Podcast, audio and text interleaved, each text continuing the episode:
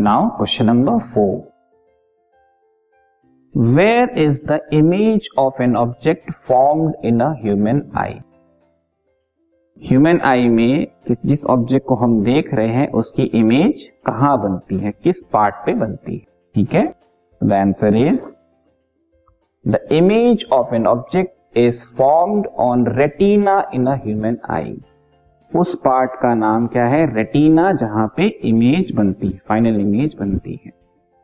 Retina क्या हुआ? एक तरह का स्क्रीन जहाँ पे उस ऑब्जेक्ट की image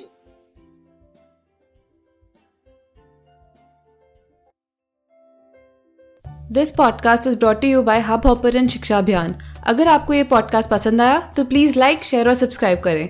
और वीडियो क्लासेस के लिए शिक्षा अभियान के यूट्यूब चैनल पर जाएँ।